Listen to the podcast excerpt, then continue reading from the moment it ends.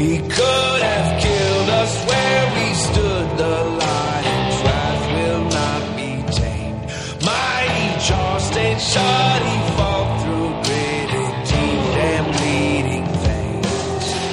Lion man of Judah, let your wrath pass over me. Lion man of Judah, will you climb upon that tree?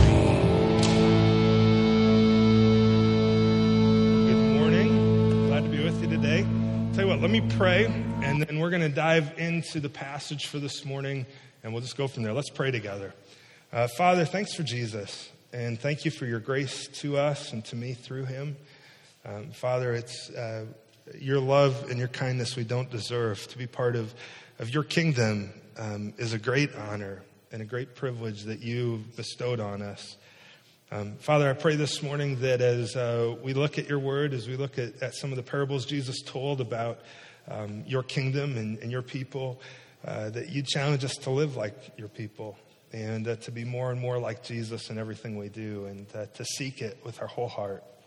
Father, I thank you for Jesus. Um, I thank you, you forgive me. Holy Spirit, I pray against the enemy, his servants, their works and effects. Um, he loves, as we've seen in previous parables, to come and rob from your kingdom and uh, to steal and uh, to hinder it. But we know that in the end, your kingdom will prevail. And so we, we love you for that, and we trust you with that, Father. We pray all this in Jesus' name. Amen. Well, this week we wrap up kind of a short section of Jesus' parables. We've been in Matthew chapter twelve and thirteen, and primarily thirteen, and we've been looking at some of the parables that Jesus told to a group of people, to a crowd from a boat out on the Sea of Galilee. And we today we're actually going to look at five short parables. We've looked at a couple. The first week we started with one, last week was two, this week we're jumping to five altogether this morning, so it should be good. Um, but if you remember, the first week we looked at the parable of the four soils. And I challenged you, are, are, what type of soil are you? Are you the soil that's fertile, where God's word takes root and grows deep? And are you willing to, to dig out the rocks and to pull the weeds so that God's word would bear fruit in your life? And last week we saw the fact that Jesus uh, draws two very distinct categories of people. He puts everybody into one of two categories. You're either like the wheat and you bear uh, bear good fruit and you're part of his kingdom, or you're not and you're a weed and you're a tare and you bear poisonous fruit. And uh, your your eternity is to face judgment forever in hell unless you would trust Jesus Christ. Well, he's teaching ultimately about his kingdom. And those first couple weeks were about how to enter his kingdom and the difference between people in his kingdom and people who are not. And this morning, we're going to see more about his kingdom, but specifically, we're going to see maybe the the how his kingdom grows and the why of why you should pursue it. But before we talk about the how and the why, I thought, hey, maybe we ought to talk about the what. What is God's kingdom? Because there's some um, mistaken ideas, I believe, about what Jesus' kingdom really is. Well, ultimately, when you talk about God's kingdom, it's it's anywhere, uh, just in a nutshell, very broadly, it's anywhere that, that God rules and reigns, where Jesus rules and reigns uh, over his people. That's his kingdom. But really, to understand it, I think maybe a helpful thing would be to understand kingdoms in general, because I don't know if you've noticed, but we don't have a king. We haven't for a long time. And in the West, there's really no parallel anymore to a, a kingdom and what a kingdom was like in Jesus' day and when this was written. So first, let's just talk about what a kingdom is. Well, a kingdom is a governing impact of a king's will over a territory or a people. It's where you have a king who's in charge of everything. And every kingdom has to have a king, but it's also true that every king is automatically a lord. Every king is automatically a lord. And by a lord, here's what I mean, is the, the closest thing we have in a parallel in our in our world today would be a landlord. Somebody who owns the property and is in charge of it. Well, a king, by definition, being a king, is sovereign, and he's a lord over everything in his kingdom. He owns all of it. The king is the owner of everything in his kingdom. So a king's sovereignty is absolute. He's not voted in or out of office. He, he we don't they don't have elections for kings. It's just something by birthright, you're king. By right of birth, you become king. And there's no other way in. There's no other way in other than, than by birth. And, and his authority, his power is ultimate within his kingdom. Um, and so what I want to do is just talk a little bit about what makes up a kingdom, because every kingdom has a handful of things, and there's probably more we could say, but I just kind of broke it into four categories, and we could probably uh, break it into even more. But first off, every kingdom, number one, has a king or a sovereign. And I just talked about that a little bit, to where the king is the sovereign Lord over everything in his kingdom. He owns it all. He's in charge of it all. It all belongs to him. The second thing that every kingdom has is a territory or a domain. If you're going to have a kingdom, if we set up King Randy, Randy's going to have a kingdom, and it's going to have a territory or a domain to Randy's kingdom, right? And and every territory, every every kingdom has a territory. This is its resources and people. They're all personal property of the king. The king by right owns all of it, and therefore he's considered Lord of all in his kingdom. Keep in mind the word Lord by ownership, as I already said, it's ownership by right. He owns it all by right. He's the only rightful owner of all of it. And Lord is only given to one who is in sovereign power, that title. This is why Scripture declares in Psalm twenty-four, the earth is the Lord's and the fullness thereof, the world and those who dwell therein, for he's founded it upon the seas and established it upon the rivers. Well, the third thing that every kingdom has, it's got a king, it's got a territory, it also has a citizenry. It has a people or subjects that are part of the kingdom. Every kingdom has it. And the, the citizenry is the people that live under the rule of the king. Citizenship isn't a right, it's a privilege. And when you're, when you're granted citizenship in a king's kingdom, you, you get all the privileges and benefits of living in that kingdom. You, you get to be part of what's called a commonwealth, where there's commonwealth that's shared of the kings with you. It's not your wealth, it's the king's wealth, but he graciously shares it with you. And the well-being of his people reflects the glory and the, the majesty and the nature of the king. So if you have a good king, the commonwealth of the kingdom is what? Very good. If you have an evil king, the commonwealth in the kingdom is everybody's in poverty but the king. And, and that's how a kingdom works. It has, has a citizenry, a people. And the king is obligated, he should be, to care for and protect all of his citizens. That's why Jesus said the priority of all men is to seek his kingdom. See, because the number one goal of a citizen in the kingdom is to stay in right standing with the king. Because if you cross the king, guess what? um, you're going to face the wrath of the king because it's his kingdom. And so that staying right with the king, that's referred to as righteousness. And that's, again, why I just said why Jesus says we ought to seek the kingdom first and make that a priority. Well, number four, the fourth thing that every kingdom has is a constitution or a royal covenant. Every kingdom has this. And, and basically what this is, is it's a covenant between a king and his citizens and his people, and it expresses the mind and the will of the king. In a nutshell, it's the word of the king. The Constitution, the Royal Covenant, it's, it's what the king says, and what the king says goes. It's the highest authority in the land because it's the actual words and, and mind of the king. Now let's back up and compare this to when Jesus talks about his kingdom. Well, first, who would be the king in Jesus' kingdom? Easy Sunday school answer, Jesus, right? If you don't know in Sunday school, you just say Jesus, and nine times out of ten, you're right. That, that's the right answer for this one. Jesus is the king of his kingdom. The second thing that, that, that his kingdom has is a territory or a domain. And there's two ways to think of this, because broadly speaking, we read from Psalm twenty-four that uh, all the earth is the Lord's and everything within it. So really, broadly, the universe is part of his kingdom. That's, a, that's the domain of his kingdom. He rules and reigns over all of creation. It's all rightly his. He's Lord of all. But but narrowly speaking, when we're talking about his people, it's his rule and reign over the hearts and lives of his people, the people who submit to the king. So there's a broad sense of the kingdom where it affects everything, and there's a narrow sense in terms of his people where he rules and reigns over the hearts and minds of his people.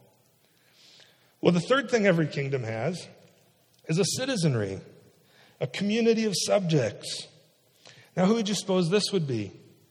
Clearly, it's God's people. It's anyone who's following Jesus, who's submitted to Jesus, who's repented of their sin and turned to the King.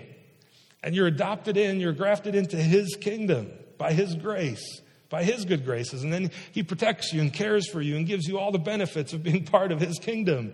You get a brand new identity, Ephesians tells us, as you're a child of God now, not a child of wrath. You're a child of the King. Isn't that great news? And that's what his kingdom is about. It's about you becoming part of his kingdom, being a subject to Jesus. And the fourth thing every kingdom has, a royal covenant. Well, in this case, it's it's the mind and will of the King, so it's God's word. And it includes so many different things. It includes the law of the land. It includes uh, social ethics of how you ought to live. It includes the list of all your rights as a citizen of his kingdom. Now, Jesus' kingdom parallels earthly kingdoms. God put the idea of a kingdom into the heart and mind of people because he himself rules as a king. But the difference between every earthly kingdom and, and Jesus' heavenly kingdom is every earthly king that rules and reigns sovereignly over his kingdom um, does so with a sinful heart. And so even the best of kings have their faults. And when you think about it, the only way a kingdom really works well and, and really is a good thing for the people who are part of it is if the king is a benevolent king. Right? If the king is just a mean dictator who just rules and reigns with an iron fist and it's my way or the highway and, and he just he he just lords it over his people, that's going to be a miserable kingdom to live in. But if you have a king who's really good and who's really benevolent and really loves and cares for his people, man, there is no better place to live than in that type of kingdom. Forget democracy. Forget anything that we've known in America being blessed. A kingdom under a benevolent king is one million gazillion, figure it out, times better than that. Because you have a king who's in charge of it all and cares for it all and is unchanging and is good and blesses his people. And Jesus says that's what he's establishing. He's come to establish his kingdom. The king is here. Now, what's unique about Jesus' kingdom is when he first comes, when he first comes to the earth two thousand years ago, puts on flesh, becomes a man, that's what we would call the inauguration of his kingdom. But what's going to happen is he he he gives a distance in between where his kingdom slowly grows, and then he's going to come back and he's going to um, uh, consummate his kingdom and put everything in full force. And he's truly, really going to bless all of the people who are part of his kingdom. And he's going to weed out and get rid of the weeds that are part of his kingdom so that it's just his people in his kingdom. And that'll be a good day, but that's yet future. But Jesus says his kingdom is here. So anyway, with all of that in mind about a kingdom and their king and how that works, now let's look at some of Jesus' parables that describe his kingdom. Sound good? Let's look at these together. And first off, the first thing I want you to notice is this, that, that Jesus' kingdom starts small, but it grows to bless everyone. It starts very small. In fact, it starts with one man, Jesus Christ, and it starts with, with his followers. And over time, that kingdom grows and grows, and, and it even blesses those. He's even good to those who are living who aren't part of his kingdom until the day when he consummates it fully.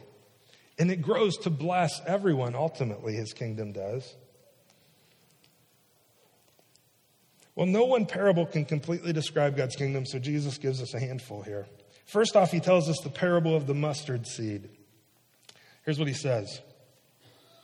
He put another parable before him, Matthew writes, saying, "The kingdom of heaven is like a grain of mustard seed that a man took and sowed in his field. It's the smallest of all seeds. But when it's grown, it's larger than all of the garden plants and becomes a tree, so that the birds of the air come and make nests in its branches." A grain of a mustard seed, of a mustard seed. You ever seen a mustard seed? It's like, here, I'm holding one. You can see it. No, I'm really not, but that's about how big it is. It's just tiny. Now, now some criticize this because Jesus goes on and he says it's the smallest of all seeds, and you know, they, they get really nerdy and, well, it's not the smallest seed. Nah, the Bible's inaccurate. Mm. Well, I know it's not. Jesus isn't trying to make a scientific statement, right? He, he's, he's, not, he's not talking about gardening. He's just talking about the fact that it's a small seed, small thing. That's all he's saying. His point isn't that it's the smallest of all seeds. His point is that it starts small. He uses the exact same metaphor talking about uh, the disciples' faith when he says, if you just had faith like a mustard seed, just a little bit of faith, you could tell this mountain to move from here to there and it'd move, right? He's, he's just saying it's small. And, and he's saying his kingdom starts very small and it slowly grows over time. See, if you would plant a mustard seed, what it would do is it was... it would grow, and it would actually grow into a, a big bush. And sometimes it would grow to ten, twelve, fifteen feet tall. Now, Jesus here says tree because, again, he's comparing small to big, right?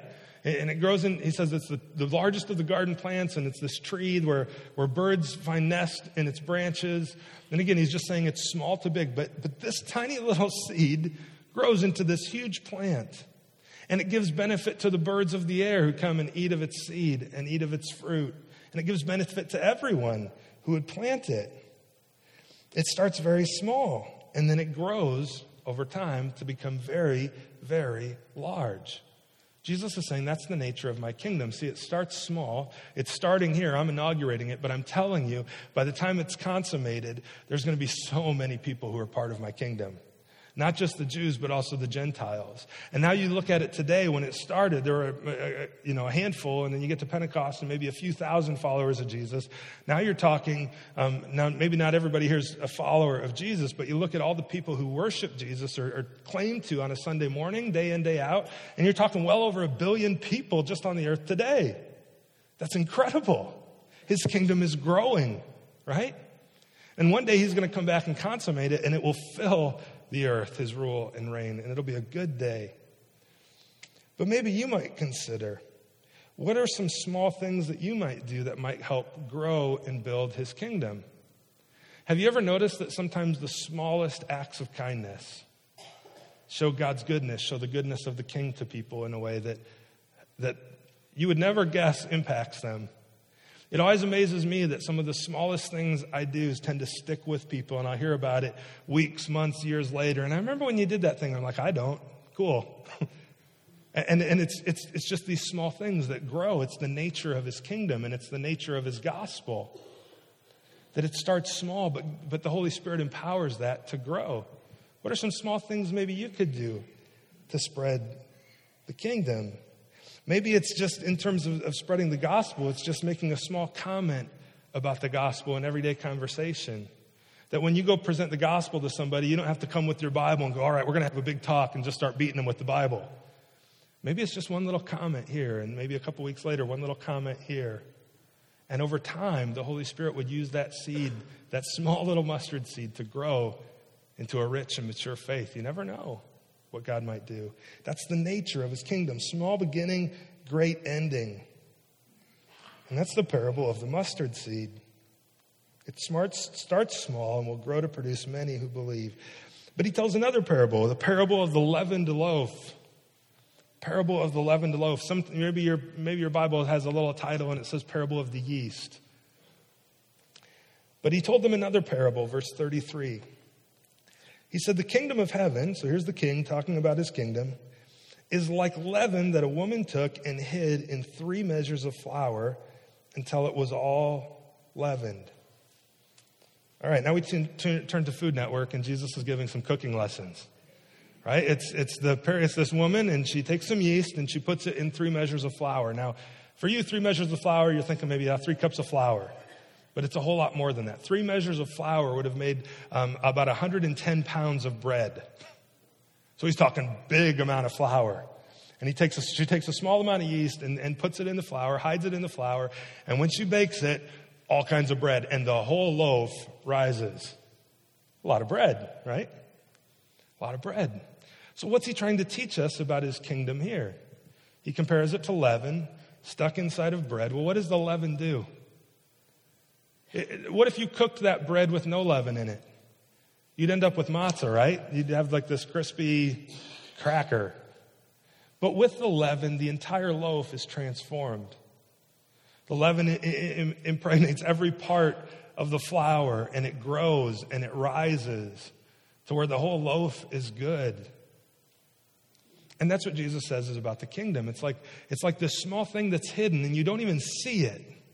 sometimes, but but over time, as it grows, ultimately every place it touches, it transforms it. Now think about this in two ways. The kingdom, as you become a follower of Jesus and, and the seed of the kingdom, the leaven of the kingdom is planted in your heart, Jesus totally transforms you, right? He makes you totally new. And over time, it affects every area of your life as you continue to grow. And think also, though, in a practical sense of how his kingdom affects our community and our world. When the when the when his kingdom people are out serving in the community and loving your city and loving your town and loving the people at the place you work, that also continues to grow and affect people. And, and I'm telling you that j- just through your witness, just through you living like Jesus has called you to live, it can have a transformative effect on everything around you. Maybe you're like, you don't know my workplace. It's brutal, Josh. Yeah, you don't know, though. Jesus' kingdom starts small, and then it grows into something incredible. Maybe he would use you like the yeast in the bread just to grow and slowly transform that place, to soften people's hearts to where they'd be receptive to the gospel and they'd be changed. That's how his kingdom works. These aren't my words. These are Jesus, right? That's what he says. He says it's like, like yeast in the bread until all of it was leavened. It'll transform people. It'll transform all that it touches, his kingdom will. And that's the parable of the leavened bread. Well, Jesus inserts a small comment here in verse thirty-four. He says, all of these things, Matthew said, Jesus said to the crowds in parables. Indeed, he said nothing to them without a parable. This was to fulfill what was spoken by the prophet. Isaiah wrote this, I'll open my mouth in parables. I'll utter what has been hidden since the foundation of the world. Parables were an essential part of Jesus' ministry because basically what he's doing is he's he's making known what has always been there, but now he's clarifying it. In God's kingdom, that was his plan from the beginning, but but some of the prophets, even as they wrote about the future and prophesied about Jesus and about his kingdom, they didn't understand completely what they were even writing about. But they were anxious to see how God fulfilled this, and Jesus is saying, I'm making clear what was always hidden from ages past, and he's doing it through parables. And I told you that, I think, last week or the week before. Part of the reason he tells parables is because he had so many enemies who were always trying to trap him, who were always coming after him, and they, they just wanted to find a way to get rid of this guy who's turning their world upside down. And by teaching in parables, he could teach those who really wanted to hear and really wanted to learn because they would lean in and they would get it. But those who were trying to trap him would just go, he's telling stories. This, he's just telling stories. This is strange. But those who really wanted to understand, Jesus would reveal those things to him. His spirit would.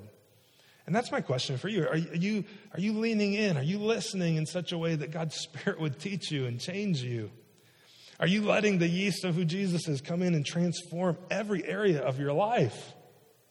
Not just the, oh yeah, I believe it, so I'm not going to hell. But how about your attitude towards people? Has he transformed that? Or uh, how about um, your giving? Has he transformed that? How about even just uh, your countenance before people? Has he transformed that? I always laugh. Like sometimes people who've trusted Jesus, you just want to say, somebody needs to let your face know you're following Jesus. And that's a good thing.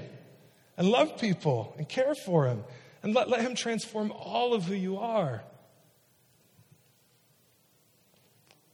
But he teaches these things in parables to us so that we wouldn't just hear a good story, but it would be relatable and we would understand more about it.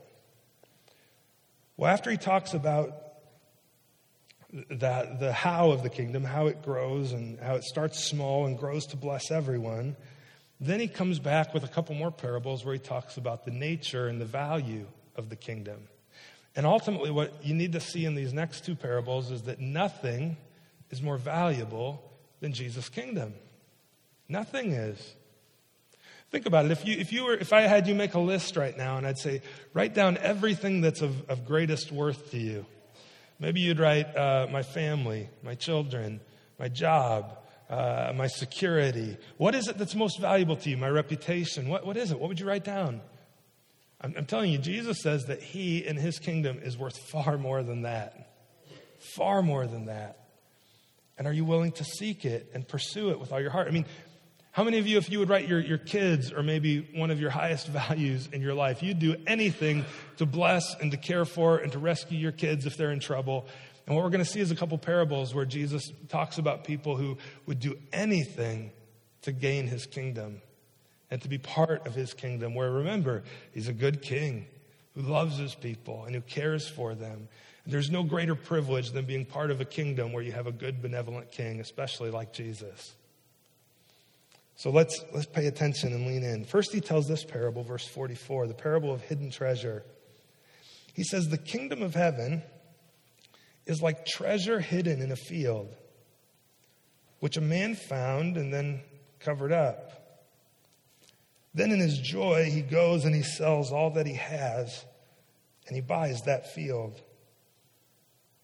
So you got the picture? There's a guy, and really probably the idea here is there's a man Uh, working for someone. He's working out in this guy's field. He's a servant of his master, of his landlord, and he's serving and he's working in the field and he's going along, digging, plowing the earth, whatever he's doing, and think, think, think, his shovel hits something. And he kind of digs it up and it's like, oh, that's a huge treasure. Fantastic. So he covers it back up and then he goes and he sells everything that he has to get that treasure. Now, some people, they hear that and they go, oh, that's a dishonest man. Well, again, what's Jesus really trying to teach us here? He's not trying to teach us a morality lesson about this guy. He's trying to teach us about the value of treasure, right? See, the way that would have worked, if he would have dug it up and pulled it up, that treasure would have belonged to who? The owner of the land, right? Because all that was in the land is rightfully his. So for this treasure to rightfully be this guy's, he's got to own the whole land. So he covers it back up, and he runs, and he sells everything that he has. We don't know how much he had. Did he have a lot? Did he have a little? It, it didn't matter to him. He joy. And did you notice that? He joyfully sold everything to get that treasure. I, I don't know what he had. Maybe, maybe he had incredible wealth, but clearly this treasure was worth more. And he comes back to the owner of the land and he buys all of his land, buys the field so that the treasure would be his. It was worth everything he owned to get that treasure. Now, what's curious is this man is a guy who, he's just working, he's just going about life, and he stumbles upon this treasure, doesn't he? How many of you, I wonder, where you were, you were going about life, and uh, there was there was really nothing pressing going on, but but oftentimes, sometimes people just stumble upon who Jesus is, and it's just like all of a sudden, plink, I got it. And they stumble upon this treasure of who he is, and they realize, yeah, that's the truth. They weren't really searching for it. They just happened to find it. And, and in, in reality, Jesus found them. Is that you? Maybe that's you even today, and, and you're going along and you're going, yeah, you know what? I, I do. I believe that that's true. I don't know if I've ever put my faith in him before, but I really believe that's true. And, and just by God's grace, you happen to stumble upon it. That's his grace and his goodness to you. Well, then maybe in your joy, you would be like Jesus and be willing to, to give some things up to receive that. See, when you discover who Jesus is and his love for and his grace towards you, you know what it yields? It yields deep joy. It really does.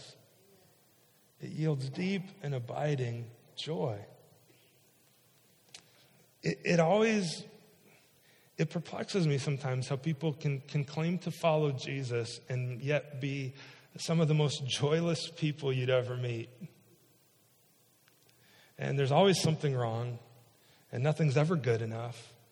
And and maybe they're uh, maybe this is you, and you would need to repent and discover the joy of who Jesus is.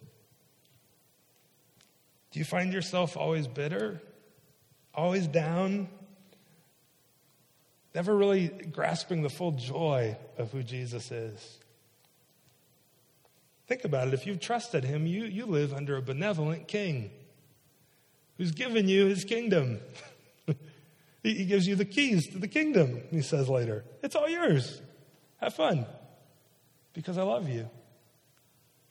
If you find yourself bitter, examine your heart. Why are you bitter?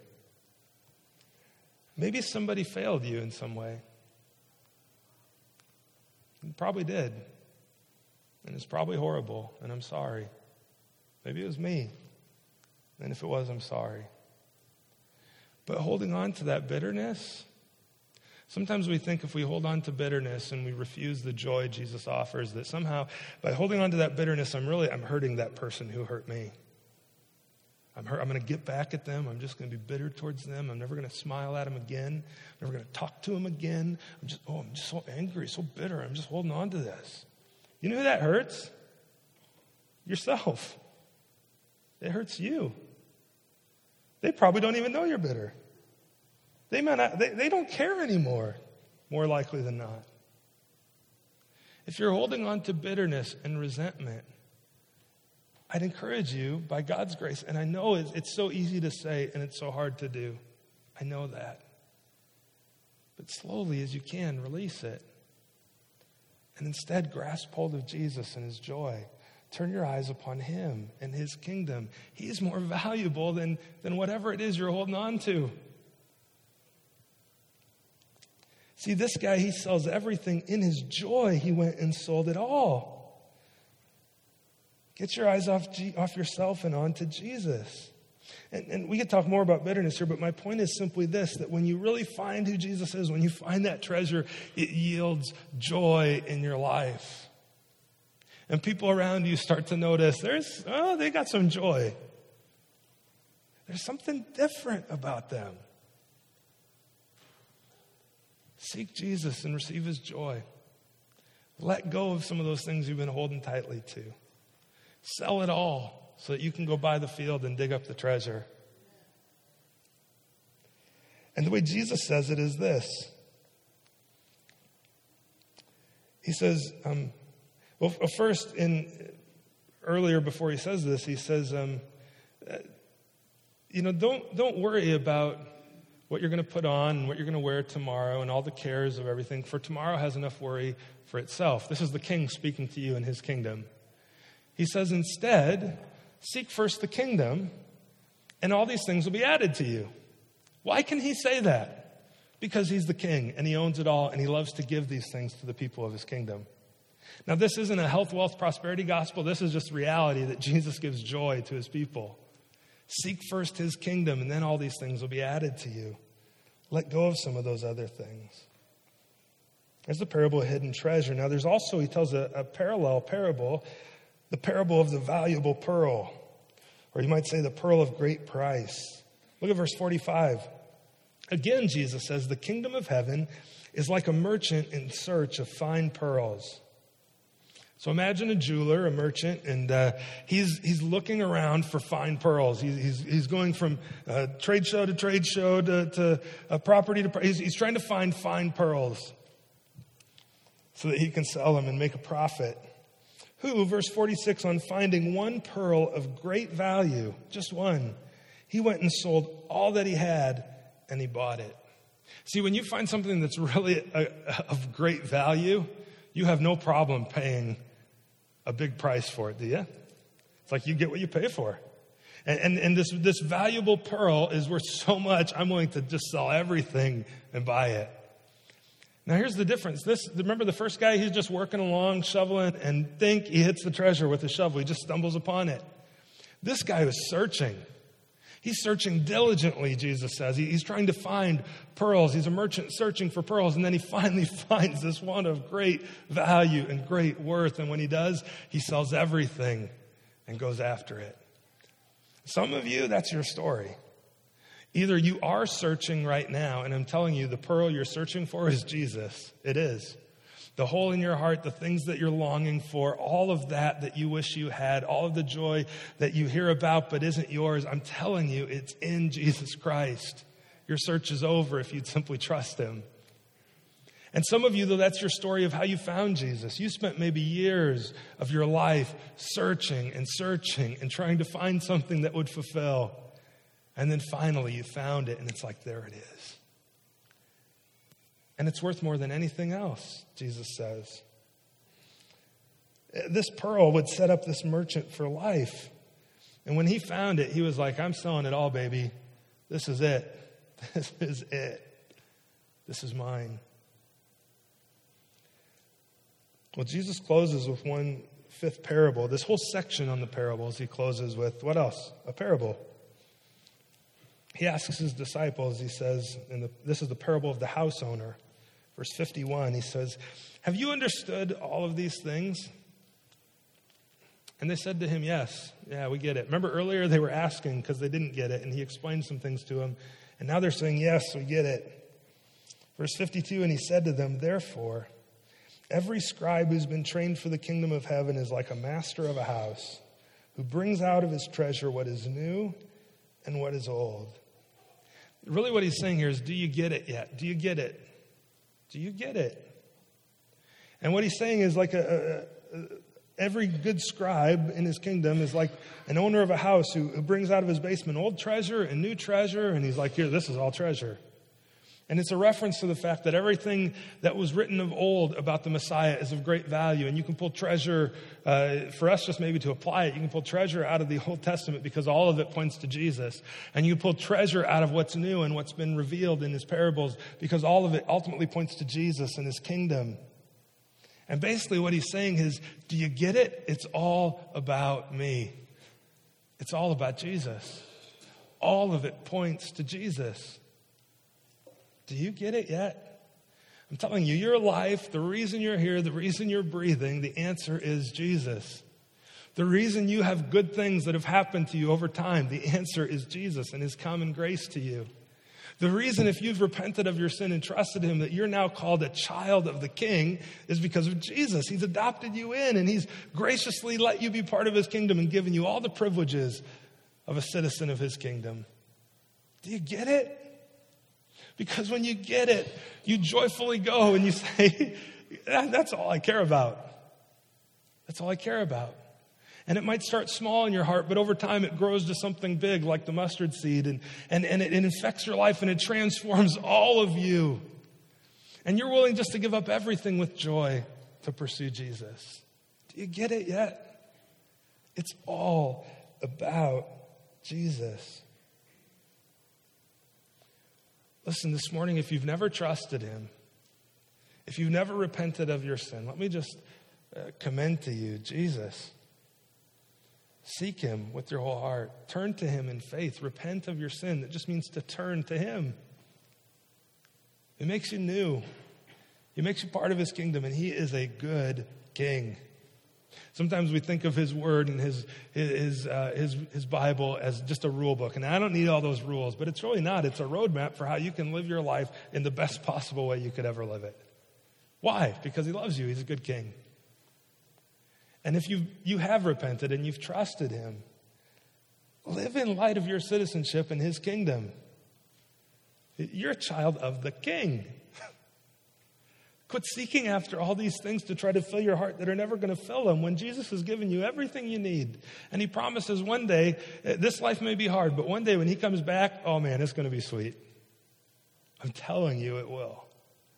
And when we get that day, if it's not sweet, then you can correct me. But I'm telling you, I'm going to look at you and I'm going to be like, I told you, I told you so. It was worth it. Let's pray. Father, thank you for Jesus. And uh, thank you for his grace to me and, and to all of us. Lord, we don't deserve it. Uh, we don't deserve your goodness to us in any way. Uh, in fact, we deserve nothing but your wrath. Um, Jesus, thanks that you're a good king, that you're a faithful king, as we saw earlier, and that uh, you love us and you care for us as a good king. Father, I pray for those of us this morning who maybe never trusted you, who've never become a part of your kingdom. I pray today might be the day that they would. Today might be the day they'd uh, turn from, from their way of living and um, repent of their sin, turn to you in faith, and that you'd graciously receive them into your kingdom. And I pray for each of us who already have. Let us live lives that are worthy of your kingdom, to seek your kingdom first. To not worry about the cares of this life, but to worry about honoring our King. I pray that it, it might uh, spread from our church to impact our entire community, that uh, our community would look at our church, even those who don't know you, Jesus, and would say, uh, what a great place, and what a great way that they've blessed us. And Jesus, that's a reflection upon you. Father, we love you, and uh, we thank you for Jesus. And we pray all of this through him. Amen.